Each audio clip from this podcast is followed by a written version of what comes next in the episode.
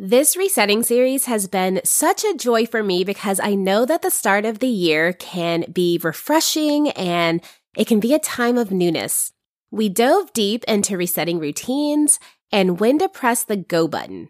We dove deep into resetting your writing block. And last week, we dove into resetting your guided reading time as well as your reading block. This week, our focus is going to be on parents, or what I like to call your students grown up, and how to reset the relationships that you have with them. Making connections and building relationships with these adults were challenging enough prior to the pandemic, completely reshaping education. And with that, it may seem like it's even harder than before to connect with these parents and these grown-ups and to foster those relationships without the in-person or consistent face-to-face interactions can make it even more challenging. So, this episode is dedicated to resetting parent teacher connections. I'm going to share a variety of ideas to try when considering communication, support, and interactions to try and help reset the relationship between you and your students grown up. If you're ready, I will meet you inside. Welcome to The Literacy Dive, a podcast for teachers who want to take a deeper dive into all things reading and writing. I'm your host, Megan Polk. My number one passion is, you guessed it, all things literacy and supporting teachers like you. Join me each week to learn teacher tips and actionable step by step strategies to help you grow as an educator. Are you ready? Let's dive in. Welcome back to the Literacy Dive podcast. I have loved talking with you about resetting. Resetting our routine, resetting in regards to writing, resetting in regards to reading, and now we are focusing on our amazing parents. Relationships in any sense are hard work, and they definitely are not created equal, that's for sure. But these grown-ups are releasing their child into your care, and that's a big deal. They trust us to do what's right. They trust us to keep their child safe. They trust us to teach their child. They trust us to lovingly discipline students in a life giving way. And they trust us to remain open and to communicate. I have always been a firm believer in the importance of communication, so much so that I feel it's better to over communicate than to under communicate. So in this episode, I'm covering three areas in which I feel are main pieces in the big puzzle of forming healthy relationships with parents. And for each area, I'm going to give some ideas or ways that I have connected with parents. And I want to encourage you, if you like an idea or if you like one of these systems that I share, go ahead and try using it yourself. If you need more clarity about it, reach out to me, send me a direct message on Instagram at the Literacy Dive, and I'd be happy to talk with you about it. But everything that I share are things that I've personally done in my teaching career in regards to my students and their grown-ups. So let's go ahead and start with communication ideas. When it comes to communication, I have a few questions that I just want to throw out there and I want to start getting you thinking about. How are you communicating to parents? What methods are you using to communicate? What is the frequency of your communication? Again, these are important questions to ask when thinking about resetting the relationships with your parents. So I'm going to share five or six ways that I have used to communicate with parents and they have been helpful, but of course for different seasons, for different grade levels and for different classrooms. So anything that I try here, I just want to encourage you to try and see what works for you. What works for one person definitely may not work for another person, but the whole idea is that you are open to trying something if you feel like this is an area, communication, that needs to be reset. The first idea I want to share is the idea of a monthly newsletter. This is going to be an excellent way that you can stay in front of your parents, and this is for the template lovers. A great way to stay in touch is to send home a newsletter. This newsletter will showcase and give families information about anything they need to know when it comes to their students in your classroom. If you are making it printable, go ahead and scan it to also turn it digital so that parents can actually receive it. I know that my students often would remove papers or things ended up lost. And so this way, parents can actually get it two ways. If you are going to opt to send it home in a printable format, I would suggest printing it on colorful, bright paper so that it stands out in the stack of all of the other things that parents are getting sent home.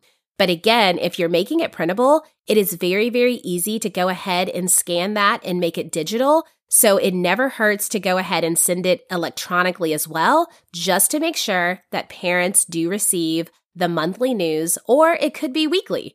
It's really up to you what your preference is to stay in front of your parents. Another form of communication could be using a classroom blog. If blogging is your thing, this will be a great way to stay paperless and you can upload class news, upcoming events, weekly, monthly overviews, student photos, daily occurrences, and you can also upload the homework assignments or anything else that's due, like projects and things like that. Now, I did commit to this method and I tried it once, and I quickly realized by the end of the school year that this format was not the best fit for me. But I also know many teachers who have had success with it. So don't rule this out as a communication solution. If you do like blogging and if you do have a classroom website, this could be an excellent way for you to stay in even more constant communication with your students grown up. Okay, a monthly email blast. This is great if you don't want to design a newsletter template and print it out weekly, or if you just don't want to be super, super creative. This method is effective and it's quick. And it's a time saver when you need to share information and you don't want to be fancy or if you don't want to manage a blog. It's similar to Class Dojo or Remind if you use those apps, but for this, it's just by email. Email works well to prevent parents from having any issues with the apps. I know that I spent a lot of time trying to troubleshoot and trying to fix errors with parents and their different devices with trying to sync with these apps and they were missing information. So, in order to avoid that, I had just tried an email blast and it worked beautifully. Be sure, though, to blind copy your list so that if parents reply, it goes to you and not to the entire class. But this is a regular way that parents are used to getting information. They probably communicate with their different work or their different friends or their different clubs that they're a part of by email. So this is definitely an avenue and a method that could very well work for the adults of your students. Positive Notes Home. This is another touch point that goes beyond the basics of the class. I like to send home two per day, and then that way every child should get highlighted within each and every month of the school year. All you have to do is write a compliment, share a success story, note a kind deed that the child did, and you're going to send that home.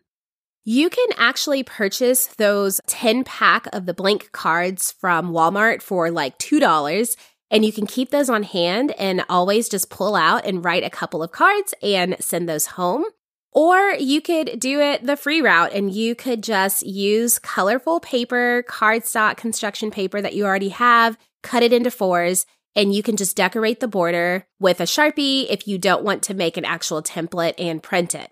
So you can do that. You really could just use a sticky note. And if you want to write a message and stick it somewhere for the parents to see, that works well too. The whole purpose of this is just being intentional with catching your students doing something amazing that you can be able to share with their families, and it's a positive note home. You could also host monthly virtual parent nights where you can share what you're working on in lieu of sending home a newsletter. You can host these on Zoom. You could also record the meeting and send the replay out to every single family. So that way, if any questions were answered or if any information was shared, that can be accessed by all of the grown-ups of your classroom.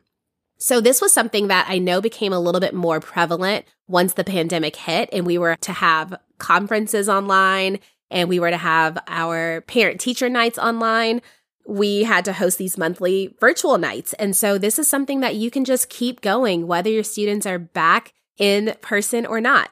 It's something that is flexible for parents. They can log in anywhere. But the biggest thing is that if parents have questions and you're taking the time to answer them, other parents might have the same questions and they can be able to get those answers even if they can't tune in with you. If you do want to host these monthly nights, go ahead and get these dates on the calendar. Get them in front of your grown-ups as soon as possible so that they can make every effort to attend them. And this is just something that you can do 30 minutes, 15 minutes. I wouldn't really do more than an hour because that's not necessary, but this is just having a quick touch point with these adults, especially because of the times that we're in right now. And my last little area that I want to touch on when it comes to communication is making sure that you are understanding and recognizing the importance of contacting families in a timely manner.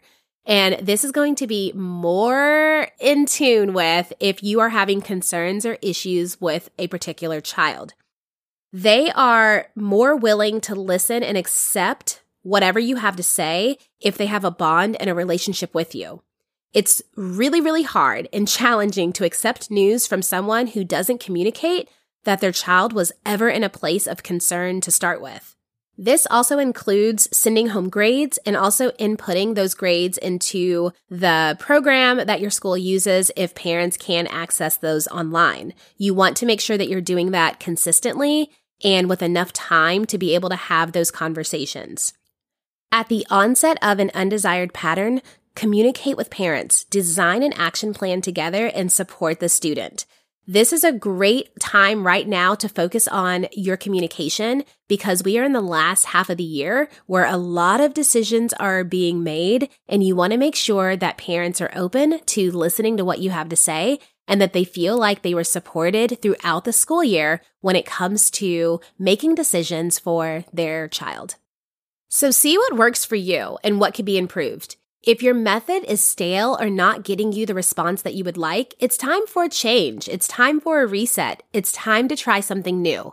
Communication is valued. It leaves the lines open versus the lines being blurred and muddy. Again, testing season is around the corner, as well as the end of the year when decisions of promotion and retention are being had and it's way easier to have difficult conversations with parents when they feel like you have interacted consistently throughout the year. The second area is support ideas. And the questions that I want to ask you are How are you supporting parents? And what methods are in place to offer support? Students are not the only ones who need support. Parents, guardians, those grown ups, they are key pieces in students retaining information. Learning it at school is simply not enough. So, how are you helping parents to help their children? One of the biggest challenges that my students' grown-ups faced was centered around nightly reading. Many of them voice that their child does read 20 minutes per evening, but we know what that means. There were no discussions happening, there were no follow-up questions, there was no engaging with the fiction or the nonfiction text. But this was not because they didn't want to. They did. They just didn't know how to. They did not understand what types of questions to ask. And I took this seriously early on. After all, I know that the power of not only reading, but discussing what was being read, because that is what strengthens comprehension. So I decided to take action. I started sending home rigorous open ended questions with my students' guided reading books. This changed the game for nightly reading because kids actually wanted to read with their grown up, and the grown ups actually looked forward to reading with their child. It grew their relationship all by way of a book.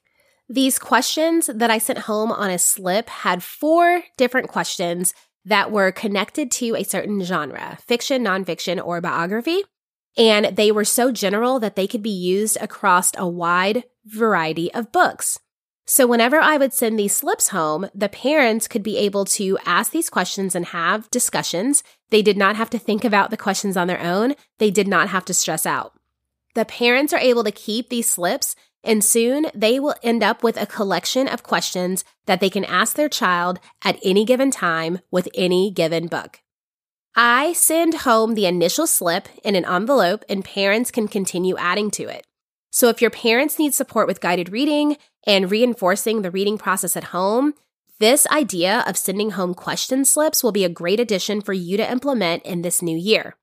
Again, you can just write out for questions that are specific to the book or for general questions. If you want to see the slips that I send home, I will leave that link in the show notes for you.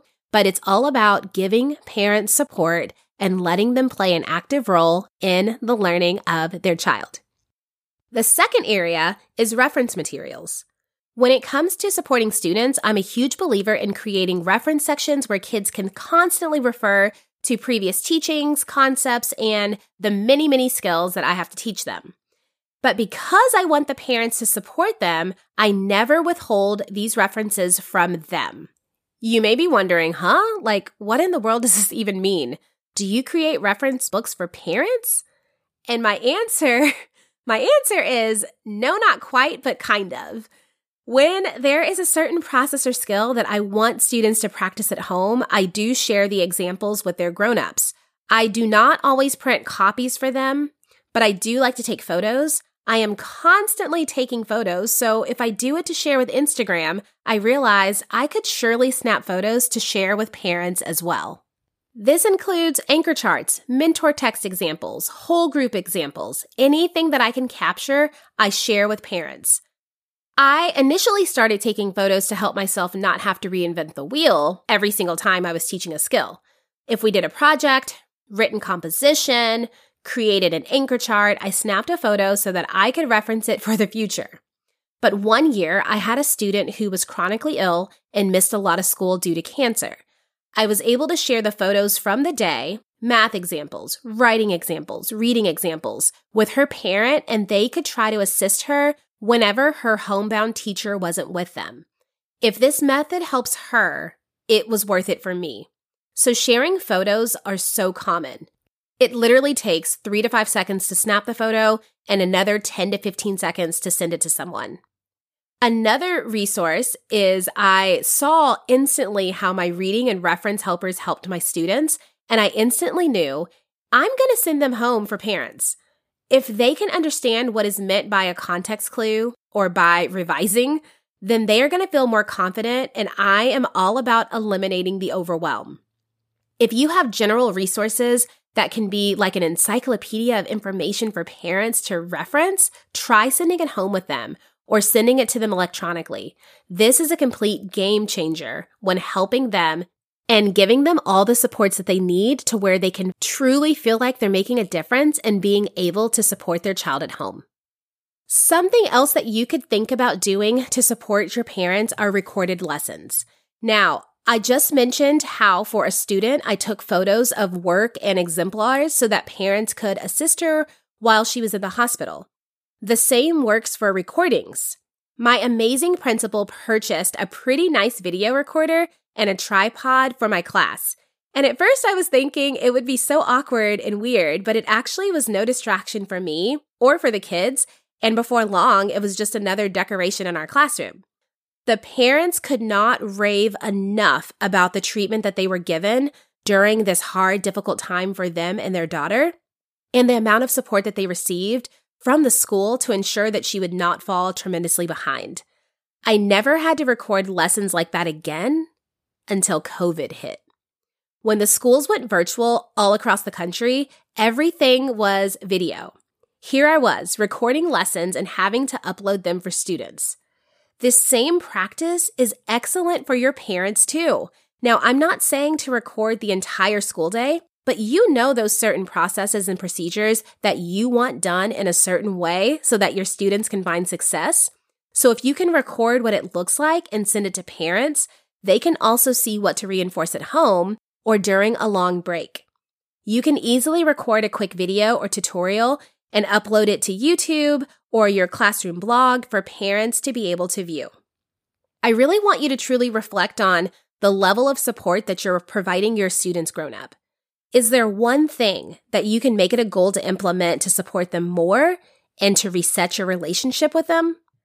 Now, I actually truly want to know the answer to this one, so please reach out to me with your thoughts or ideas about this. Okay, while we are getting nearer to the end of this episode, this is going to be the part of the episode where it gets a little less raw and becomes a lot more fun. Because I'm about to dive into five quick ways in which I have involved parents, and through this involvement, it has strengthened our relationship. I guess you could say that I saved the best for last, although I truly do hold all three of these areas at a very, very high level of importance. But this next area focuses on interactions and involvement. So the questions that I want to ask you to think about right now are, how do you get parents involved in your class? What opportunities do you create for parents to be more interactive? These five ideas of ways that you can get your parents involved and to interact more, which is going to help that relationship and that bond and making them feel like they're a part of your classroom is going to be shared in no particular order of importance. So the first thing that I want to share is in person or virtual guest speakers. This is where you can invite a parent in to speak on a topic that connects to what is being learned in class. Parents are super, super knowledgeable and they have so many unique backgrounds, whether it be occupational, cultural, or relational. So if there is something that you are learning about within science or social studies or reading or writing, and you have a parent who can be able to offer support in that area, get them to come in person and talk about it or set up a time to virtually go visit with them and let them be a guest speaker. That kind of leads into the idea of taking a virtual field trip. This is so fun and so easy. And I did this a lot when we were teaching virtually back at the start of the pandemic. What you would do is you will hop onto Zoom or whatever platform that you're using for video, and you will virtually travel to chat with the parents and the adults, the grown-ups in their work environment. Kids get to experience unique places and occupations and the parents really, really love this. You can pull in reading skills because kids can practice asking questions and gathering answers. You can also carve out 15 minutes to have this field trip. It's a planned, intentional time, does not take that much time away from the parent and whatever they're doing at work. But I'm telling you, this gives parents the best experience that they never even knew that they needed. The third thing that you can think about doing is having a mystery reader. This is so much fun. And I was actually able to be a mystery reader to my niece's class, her kindergarten class, when I first moved to Nashville. And it was such a blast. All you have to do is reach out to parents and allow them to sign up using Sign Up Genius or Calendly or a program like that. They will bring a book of their choice. Maybe it's their child's favorite book. And if they don't have any books, you can definitely provide them with a book, send it home discreetly and let them read it and bring it to the class. But they are going to bring a book of their choice. They show up on the day time that they signed up for and they get to read the book. The best part is that the kids know that it's a mystery reader time. So whatever time of day or time of week that is, the kids know that it's time for mystery reader, but they never know who is going to walk through the door. So this is truly a blast, and it can also be done virtually. Those busy parents who can never leave work now can participate and be a part of your class. You can hop on Zoom, they can virtually read a book during their lunch break or whenever they have downtime in between meetings, and they can play an active role in your class community even if they can never set foot into your actual classroom. Publishing parties are another way where you can be able to invite parents and these adults into your classroom. This is a writing celebration. After your students publish a piece of writing, you can invite parents to come and attend a publishing party. These published authors are being celebrated, their written compositions are being read, and snacks can be enjoyed. It is just a great way to celebrate a big accomplishment, and it does allow parents to be a part of that. I have personally loved having publishing parties after every main genre. When the students work through the entire writing process and publish it, I like to do the party. But for the first initial one, I do like to have parents come in if that's allowed in your school. It wasn't mine. I would like to invite them to come and it would just be a really nice time together of reading our published works. Now, as we continue publishing works throughout the year, I like to personally have a small celebration, and parents won't come to that one. But for our very first genre, the first time that we are publishing it, that is what I like to do to get parents inside. So if you have never done a publishing party and this would be new for you, this is an excellent time to see if you are able to arrange for parents to come, or you can be able to have this party and share that experience with parents in some unique or creative way. One final idea that I want to leave you with today. I feel like there are so many parent involvement and interactive ideas that you can try, but I don't want to bombard you. I just want to give you five main ideas that I like. So, this last final idea that I want to share, I like to just call it the parent prep. It's almost like a parent prep team. I have had parents in the past who could never come into the school for various reasons, or they could never give monetary supports for different things that we were doing in the class. But what they could give, I 1000% cherished, and that was their time. So if you have identified parents who want to actively be involved, but feel like they can't for whatever reason, allow them to be a part of the parent prep team. This is a small group of parents who will prep activities, they will cut lamination, they will sort game center activities for my literacy centers, etc. And they will do so from the comfort of their own home. This changed my whole life. I had to express to parents how much their generosity and their time was so beneficial and helpful for me because I spent so much time prepping lessons and writing lesson plans and teaching kids and pulling small groups and doing reteachings. And I had all of these ideas for projects and new centers and different types of reading and writing scaffolds, but it takes time to prep. And so I would be able to print everything. I could even laminate everything. But that time that I would have to use to cut it, to know that a parent was willing to do it for me, it was the best thing ever. And when I let them know how much time this saved me, it truly changed the game for them as well. It gave them a sense of belonging. It gave them a sense of self worth. It gave them a sense of knowing that they were impacting the lives of their children as well as the other kids in the class. And so this was a great way that I could involve the parents who could never step foot in or never give financially. Their time was more than enough, and it was something that I appreciated so, so much.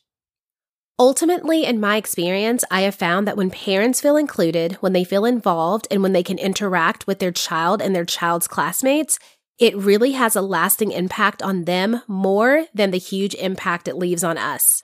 What is one thing that you want to try to get parents involved with and to grow your relationship? I would love to know. I truly hope that this episode inspires you to think about parents in a bigger capacity and to realize that there is still plenty of time to make changes and to strengthen the bond and partnership that you have with them.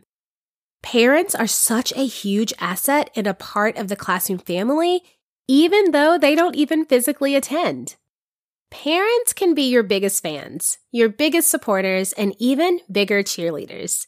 I can't wait to see how supported you feel because of the relationships you are cultivating with students and their grown-ups.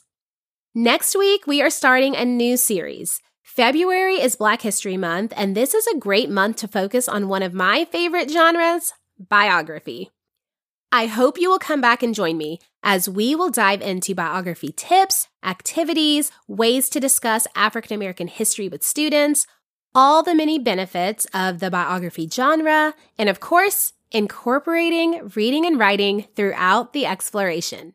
I cannot wait for you to join me for a new series next week. Thanks so much for tuning in today. Come hang out with me over on Instagram at the Literacy Dive. I would love to hear from you in my DMs. If you are enjoying this podcast, be sure to hit that follow button and share this with a friend. I'll catch you in the next episode.